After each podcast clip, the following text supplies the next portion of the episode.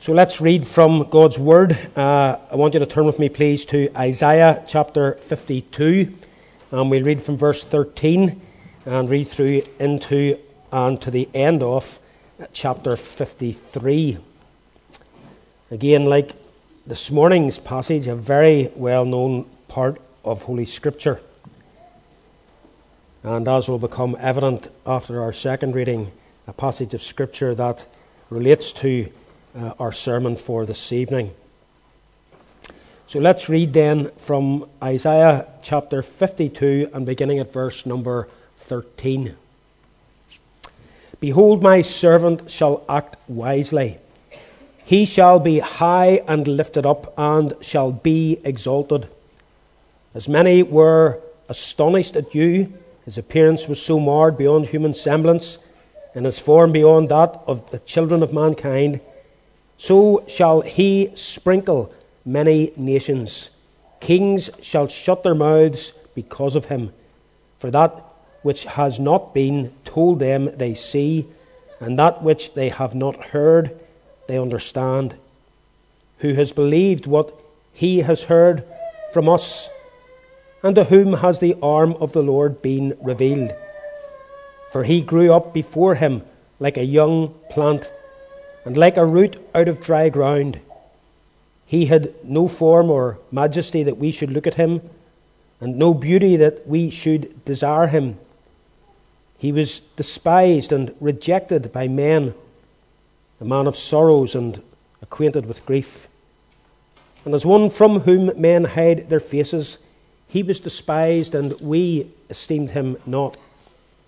Surely he has borne our griefs and carried our sorrows. Yet we esteemed him stricken, smitten by God, and afflicted. But he was wounded for our transgressions, he was crushed for our iniquities. Upon him was the chastisement that brought us peace, and with his stripes we are healed.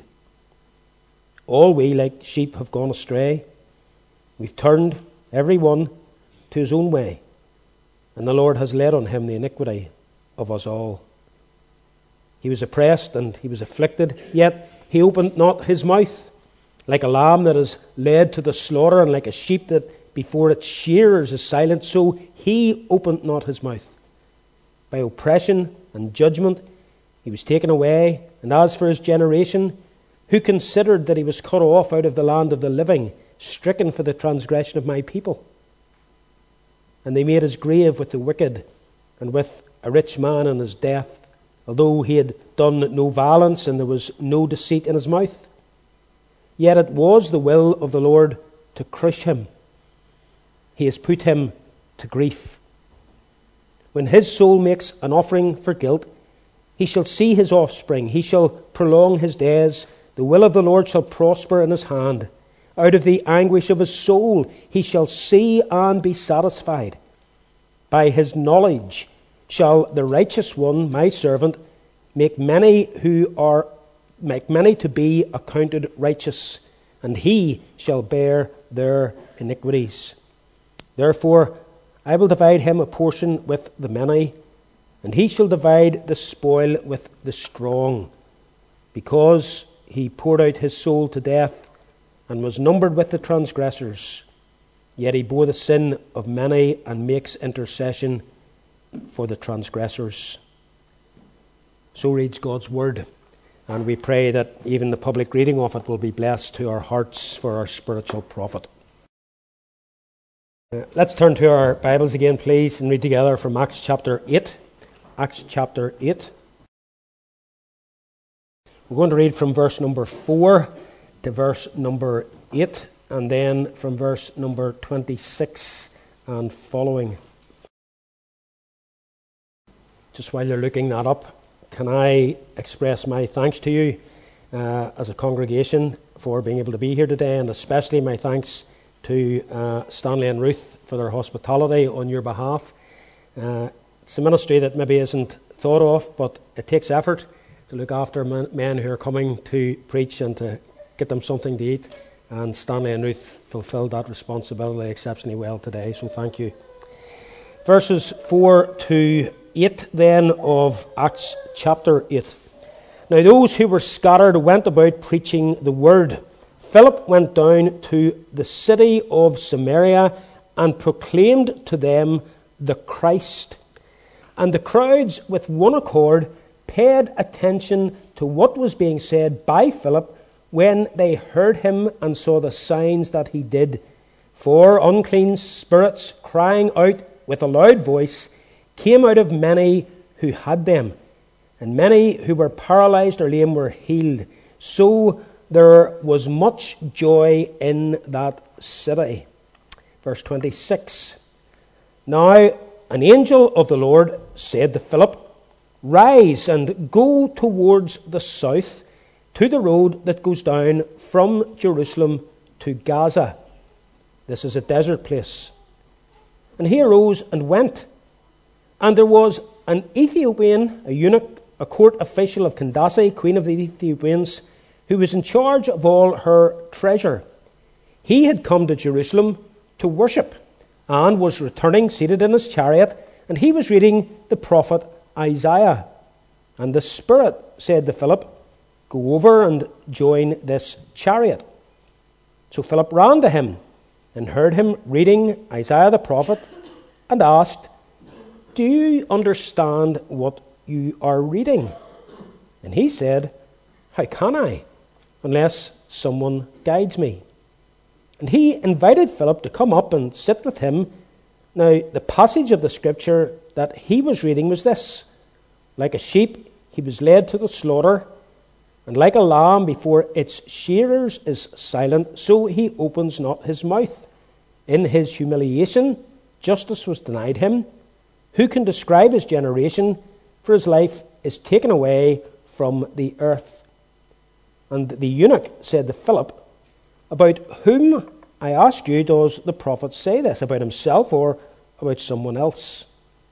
Then Philip opened his mouth, and beginning with this scripture, he told them the good news about Jesus. And as they were going along the road, they came to some water, and the eunuch said, See, here is water. What prevents me from being baptized? And he commanded the chariot to stop, and they both went down into the water, Philip and the eunuch, and he baptized him. And when they came up out of the water, the Spirit of the Lord carried Philip away, and the eunuch saw him no more, and went on his way rejoicing. But Philip, was but Philip found himself at Azotus, and as he passed through, he preached the gospel to all the towns until he came to Caesarea. Again, this is the word of the Lord. Some years ago, there was uh, an advertisement on the television. It was advertising a weekly educational magazine for children, and it was called The Human Body. Uh, I don't know whether any of you remember it or if any of you purchased it for those who were maybe your children at the time. Uh, certainly, it looked like a very interesting uh, uh purchase. Uh, one of the things about this was that it came out in a promotional edition and then there were subsequent editions after that. And in the promotional edition, uh, what it did was it gave the reader detailed information about different parts of the human body, what each part was called, where it was to be found in the body, how it worked, and how important it was. And if my memory serves me right, I believe that along with each edition, you received a small plastic replica of the particular part of the body that was being highlighted in that edition.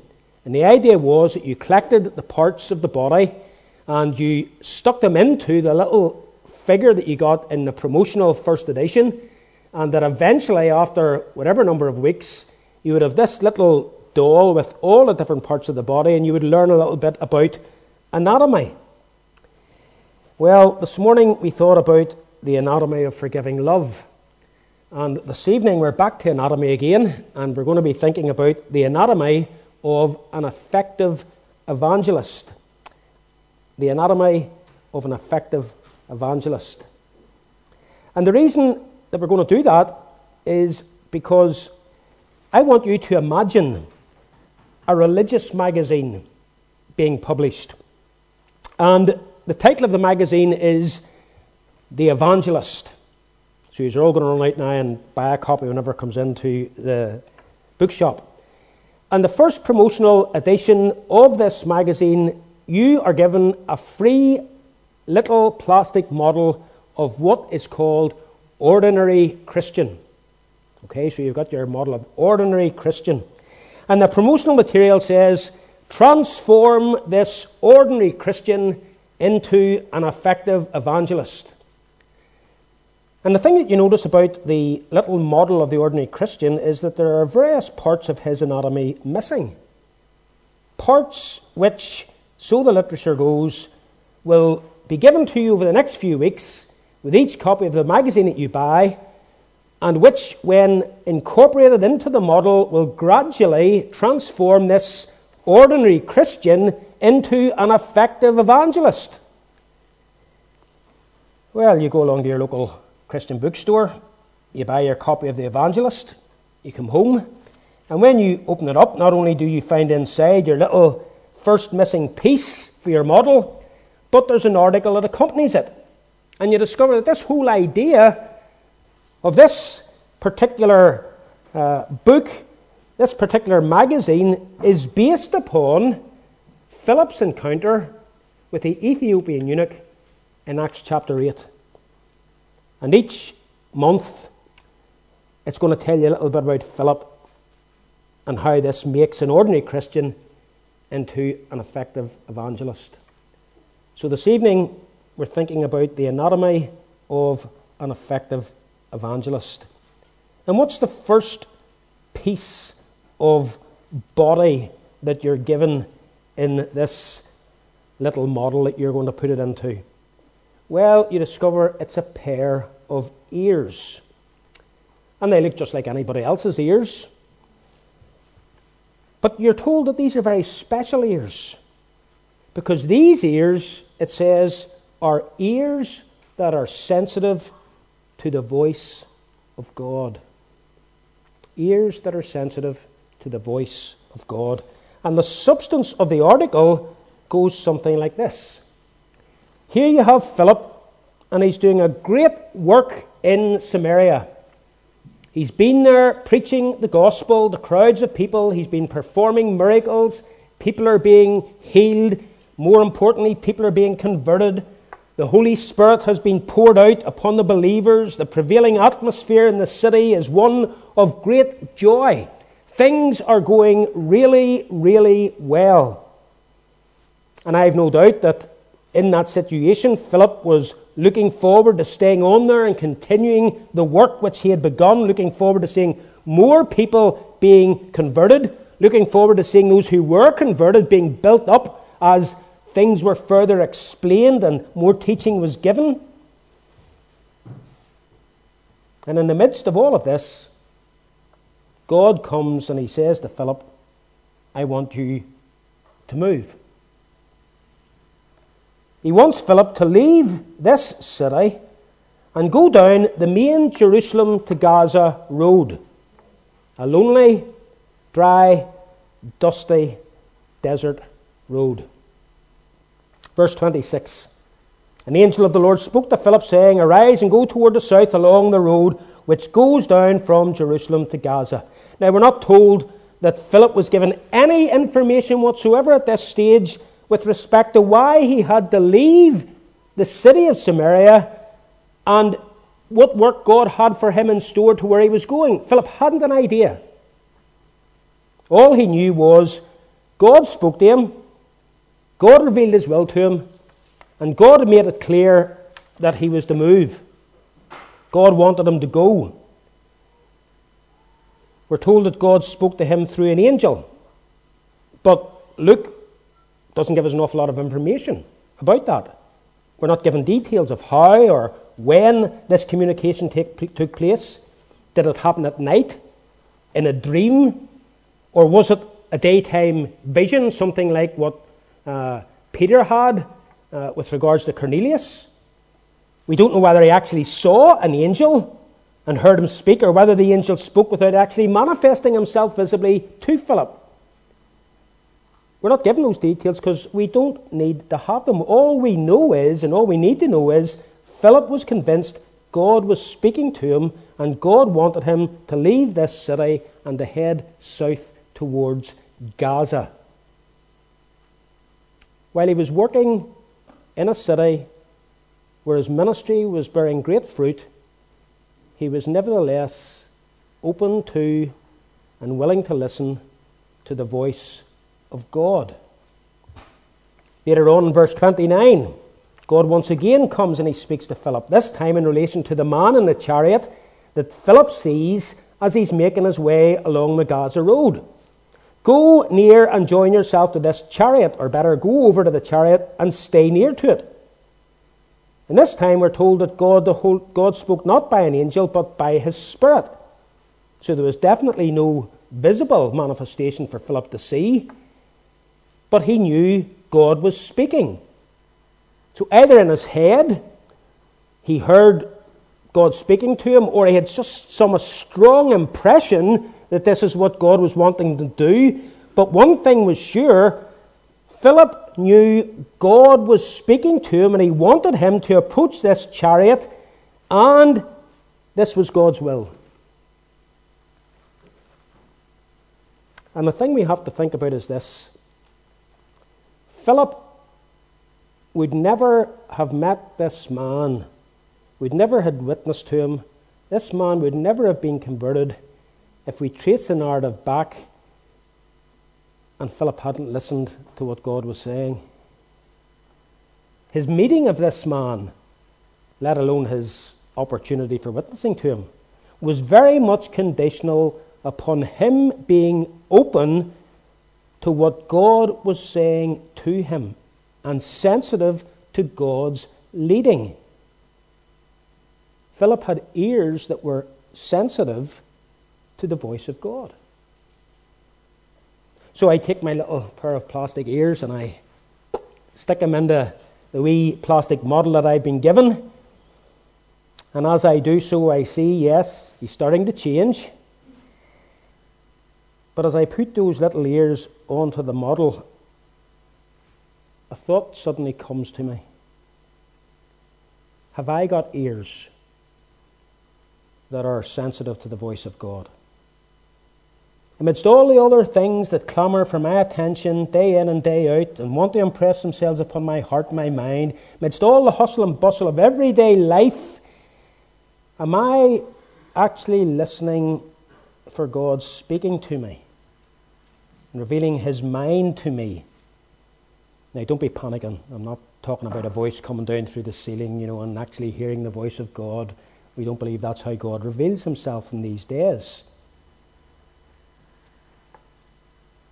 But we have to admit, there are times whenever God does speak to us through His Word.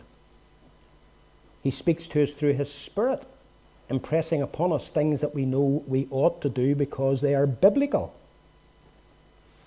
There's been times when I've been with non Christians, friends, family members, people with whom I run socialize. And it's almost as if there's this strong inner compulsion to bring the conversation round to spiritual matters. Could it be that is God wanting me to witness to that person? And maybe I wasn't listening to his voice because I didn't have ears that were sensitive to the voice of God. And an opportunity goes wasting. And as I stick those ears into that wee model, I should be thinking to myself, God, give me ears that are sensitive to the voice of God. And then, having bought that edition, we can't wait till the next month's edition comes out. So we run up to the Covenanter bookshop. Other book places sell books as well. You have to say that these days, don't you? Um, and I buy my second edition. And I open it up, and I'm keen to see what the next wee bit of anatomy is. And as I open it and tear the package open, there's a heart. But it's not just an ordinary heart, it's a special heart. Because on the wee bit of paper inside the plastic, it says, This is a heart that is submissive to the will of God. A heart that is submissive to the will of God. Now, think about Philip's situation.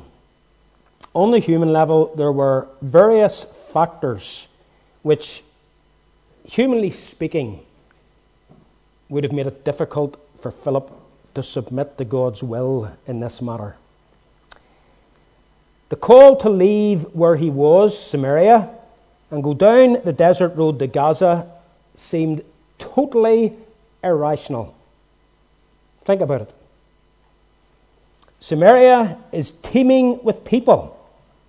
Not only that, the people are showing a real interest in the message that Philip is preaching. The road to Gaza, who's he likely to meet on that road? It's a desert road. What opportunities would he have to share the good news with people there? It seemed so irrational. Similarly, it seemed irrational because, well, things were going so well in this city at this time. People were being converted, people were being healed. There was great joy in the city. I think we can understand that a church most likely had been established. People were hungry for the word. Surely it would be much more sensible to stay on where he is, make the most of the situation. Not only that, Philip was a human being. Perhaps while he was in Samaria, he had begun to have a great affinity and love and concern for the people to whom he was currently ministering. And maybe the thought of moving away from them to some other work just wasn't on his agenda at this time. We're not told whether Philip wrestled with such factors. But he's a human being. In all likelihood, something like this must have come into his mind. But here's the point once he knew God's will, he submitted to it. Look at verse 27. So, that is, having heard what God wanted to say, he arose and went. And if he hadn't gone, or if he had said to himself, Well, I need to sit and pray about this for a week. Even though it was God was speaking to him. I mean, why do you need to pray whenever God has told you what you want to do? But anyway, if he had said to himself, I need to wait for a week and think about this and pray about it, he wouldn't have met this man. The Ethiopian would have been away home. This wonderful opportunity of witnessing to this important and influential man was very much related to and dependent upon his submissiveness of heart to the revealed will of God and his obedience. God speaks to Philip and he says, Here's what I want you to do. This is where I want you to go. And Philip arose and went. You see the same thing in verse 30. As he's walking along the desert road, he sees a chariot approaching him. Picture the scene. He's walking along, chariot approaches, and in that chariot, there's a man seated and he's surrounded by a retinue of attendants because this man would not have been travelling on his own. Sort of Rishi Sunak and all the hangers on, you know, going through in his chariot. He's obviously some high ranking dignitary from a foreign country. And the Holy Spirit says to Philip, Go over to the chariot and keep alongside it. And Philip, we are told, ran over to him. Now, again, on the human level, think about it. Philip might have thought to himself, well, it'd be awful rude to go over and just, you know, say hello to this man. He mightn't want me to be bothering him. Philip doesn't do that. He doesn't rationalize away what he knows God wants him to do. He simply submits to God's will and obeys his voice. And as he does so, and as he comes alongside the chariot, he discovers the man is reading one of the scrolls of the Old Testament Isaiah. What a coincidence! You don't believe in coincidence and Trinity Shears don't? No? Right, okay. Not a coincidence. A God ordained and predetermined wonderful opportunity to speak to this man about Jesus. You see, folks, it wasn't enough for Philip to know God's will, he had to submit to it and to obey it. And it was in the obeying of what he knew to be the will of God that he was to have the joy not only of witnessing to this man, but of seeing this man come to personal faith in the Lord Jesus Christ. And I stick that little heart into the wee model. And I ask myself, Robert Robb, have you got a heart that is submissive to the will of God? And I ask you, have you got a heart that's submissive to the will of God as God's will is revealed? Now, with regards to evangelism, we know God's will. Doesn't need to speak to us through the rafters, big voice booming. We know it is God's will for us as individuals and for us collectively as congregations to take the message of the gospel to people around us, whether it's individuals or whether it's our local community. God has revealed His will. You will be my witnesses. He wants us to engage in individual one to one witnessing with our unconverted loved ones, friends, family members, workmates, neighbours, fellow pupils, he wants us to tell them what great things the Lord has done for us. And he comes to you folk here in Trinity and he says, I want you to evangelize this area and share the good news with others. And he's not just talking to a handful of you, he's talking to all of you. This is how the gospel goes out. Go and proclaim the gospel. Be lights in the world. Hold forth the word of life in the midst of this crooked and perverse generation. We know God's will in relation to this question and this subject. The question is are we submissive to the known will of God? Have you got a heart that is submissive to God's will? Whenever you as a congregation organise maybe a programme by which you endeavour to fulfil this will of God by taking the gospel to the people in this area around Newtownabbey, whether it's by literature distribution, whether it's by children's Bible clubs, whether it's by door to door work, whether it's by whatever means, are you involved in it?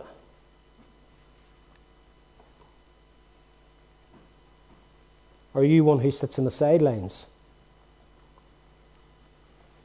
Do you, knowing what God wants you to do, actually do what God wants you to do? Get involved in some tangible way in that work? Or do you rationalize away your responsibility and in so doing manifest by your lack of involvement your unsubmissive heart? Because an effective evangelist has a heart that's submissive to the will of God. And this, brethren, is where the rubber hits the road, as we say. This is one area where the true spiritual state of our hearts is tested and revealed.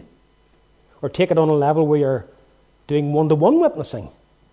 What about those times when you're with an unconverted person, family member, friend, workmate, whoever it happens to be? Have you never felt at times a, sort of an inner prompting to to turn the thing round to spiritual matters. And then maybe as, as, you, as you get this impression, do you then allow your ears to listen to other promptings that are saying, don't be talking because they'll think you're weird talking about Bible stuff. Don't be talking, it'll, it'll ruin your friendship with them. Don't be talking to that person in work because you'll not get on with him or her anymore. Don't be talking to that person who goes to your school. They'll, they'll not want to be friends with you anymore if you start talking about Jesus. And so a golden opportunity that you might have had goes missing. Gordon Keddie, in his book on the book of Acts, writes this It is not so much more common for us to hesitate, to fear causing offense. Sorry, it is so much more common for us to hesitate, to fear causing offense, to feel we are intruding. In other words, to be self conscious to the degree that we hold back and lose the moment for potentially fruitful contact. He goes on. Philip acted on the principle, listen to this. Philip acted on the principle that the road to Gaza could be the road to hell for that Ethiopian if he shirked his evangelistic responsibility. I think that's a brilliant quote. He acted on the principle that the road to Gaza could be the road to hell if he shirked his evangelistic responsibility. And maybe one of the reasons, I don't know, but maybe one of the reasons why we as Christians don't have the joy which Philip had of seeing this Ethiopian converted as a result of our witnessing is because we're not taking the opportunities to witness that God sets before us from time to time. He says, Speak, and we keep our mouths shut. So we take the wee heart and we stick it into the model. And we pray, Lord, please give me such a heart. So we've got two pieces in place. There's only two more editions to go. So we run up and we get a third edition. We're keen to see what's in it this time. And this time I tear it open, and inside there's this wee brain. And written all over the brain with all its wee curves and stuff are, are little miniature verses of Scripture. And we see that it's a mind that is full of the Word of God. A mind that is full of the Word of God. This wee model needs that, so we stick it in. And the wee article that goes beside it points us to verse 35 of Acts 8. And beginning at that very scripture, he preached unto him Jesus. As Philip draws near the chariot in which this distinguished traveller is sitting, he hears him reading from the prophecy of Isaiah. Apparently, it was quite common in those days to read aloud while you were going along in your chariot or wherever you were going along in. And knowing that he was reading the scriptures, Philip then very politely asked him, Do you understand what you're reading? And the passage, of course, is Isaiah 53, which speaks about the suffering servant of Jehovah. And the eunuch shows considerable humility and he admits his ignorance with regards to what the prophet is talking about. And he says to Philip, Come on, you up into my chariot and explain what's going on here in this passage. And Philip began at that very Scripture to preach unto him Jesus. Gordon Keddie again. Philip scratched where it itched. He started at the very point at which this man had a question. But in order to do this, he, Philip, had to know the scriptures. In other words, Philip had such a working knowledge of the Word of God as he had it then that he was able to take the passage that the eunuch was reading and about which he was asking questions, and he was able to show from that passage how it related to and how the things spoken of in this passage were fulfilled in Jesus Christ. Now, I'm sure that Philip said an awful lot more than what's recorded in the book of Acts. Don't forget that what we have here is a synopsis. He might have talked to the Ethiopian eunuch for an hour or two, for all we know. I'm sure that Philip must have been able to open up this passage and show him Christ in it. But here's the point Philip could only do that because his mind was filled with and he understood the scriptures. He was familiar with their content and he knew their meaning, and thus he was able to explain them in terms of Christ. He had a Christocentric approach to reading his Bible. And he didn't pull out a concordance, and he didn't get his smartphone and look it up on Google to find out what was happening and what this passage meant. It was in here. He was well versed in the Word of God, and he had the ability to bring his personal knowledge of the Word to bear upon this situation that he found himself in. Imagine, just imagine, what might have happened if the Ethiopian eunuch had said, What's this about? And Philip said, No idea. I've never read that part of the Bible before. No idea what it is. If that had been the case, things would have turned out very, very different. But he proved to be an effective evangelist. And looking at it from the human point of view, one of the things that contributed to his effectiveness was that he had a mind that was filled with the Word of God. Now, we know ultimately it's the work of the Spirit, of course it is, but he works through means. And, folks, if we're going to be effective evangelists, if we're going to be effective witnesses for Christ, one of the things that's going to have to happen in the church is that God's people are going to have to get down to some serious learning of the Bible.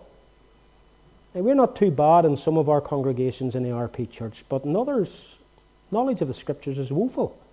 And I don't know what it's like in other churches beyond the RP church.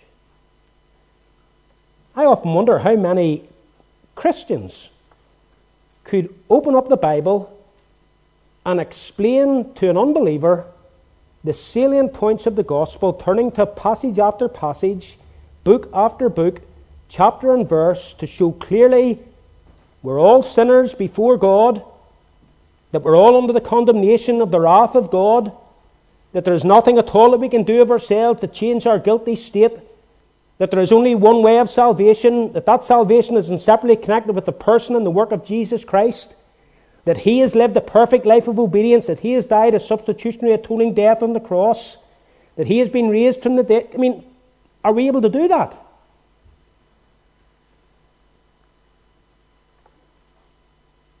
Do we have such a knowledge, a working knowledge of the Bible, that if an opportunity presented itself to you tomorrow morning, you would be able from the Bible to show people the message of the gospel in a very clear way? In many cases, I think the answer would be no. But if you listen to Jehovah's Witnesses or Mormons, when they seek to win converts, they know their stuff. Now, it's heresy, of course, but they know it very, very well. They can turn to chapter and verse and book and chapter and verse and book. Why? Because they have given themselves to the study of this with a view to gaining converts. They're diligent.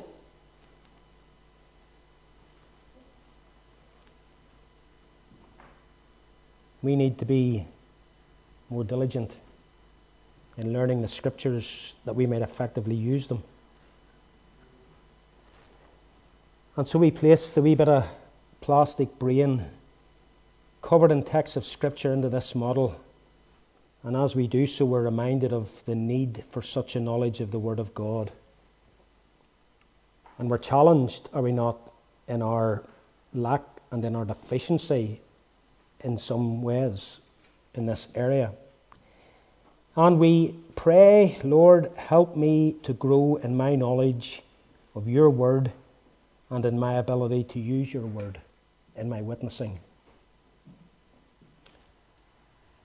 And the ordinary Christian's nearly complete, but there's one other part, and we're not sure what it is, but we'll go and get our last edition, and we go up and we get it, and we rip it open, and we discover that it's a mouth.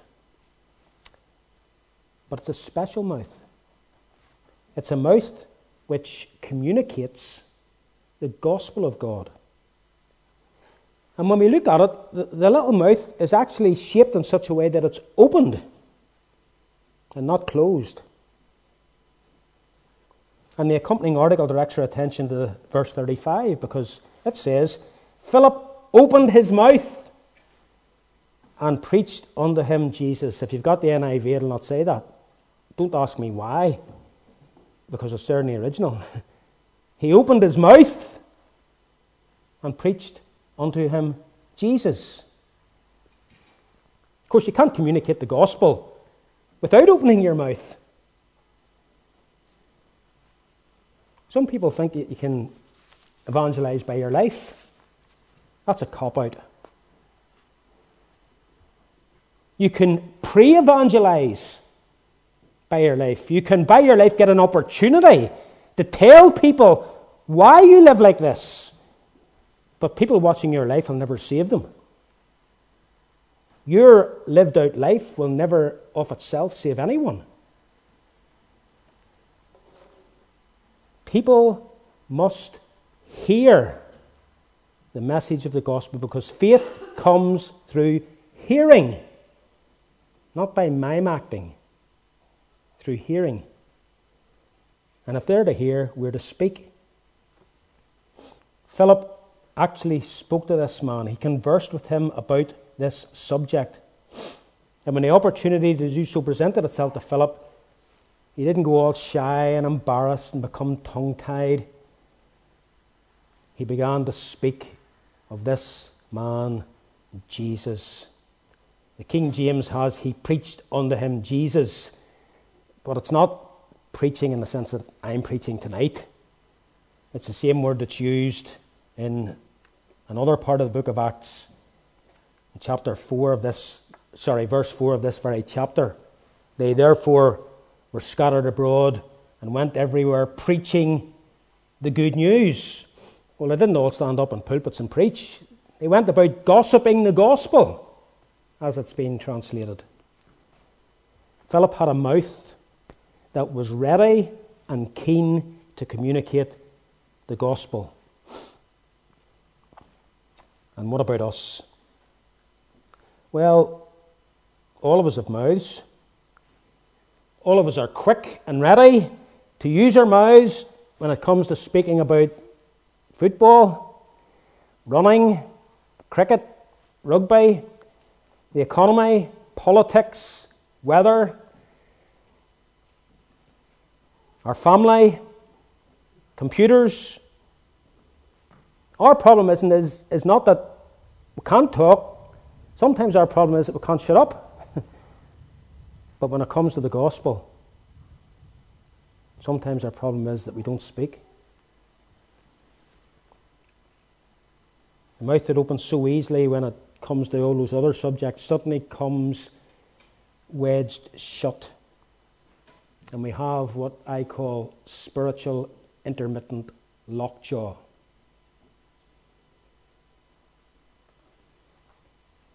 and that condition is only relieved whenever the subject gets away to something we're more comfortable talking about, like how Man United get on at the weekend. And if we're to become effective witnesses for Christ, effective evangelists, we need an open mouth. A mouth that is ready and willing to communicate the gospel to others. So we've been up to the bookshop, we've bought all our magazines, and we've got this little ordinary Christian. And look, he is completely transformed. Now he's an effective evangelist because he's got what is needed listening ears, a submissive heart, an open mouth, and whatever the other one was, I can't remember what it was. Thank you. Somebody's listening. But, brethren, this is, in all seriousness, so very important. If we want our churches to grow, we have to witness. And it's not enough to stick flyers through doors. Yes, God uses that. Yes, there have been the odd one or two who've come. We need to get close to people. We need to be listening for God speaking to us, not in the modern day Pentecostal method, giving us opportunities to go to people. We have to have a heart that's willing to do what God wants us to do. We have to have a brain that is full of God's Word so that we can use the Scriptures, and we have to communicate that message by opening our mouths. And at the end of this study, surely our prayer is Lord, change me from being an ordinary Christian and make me into an effective evangelist for the glory of Christ. Amen.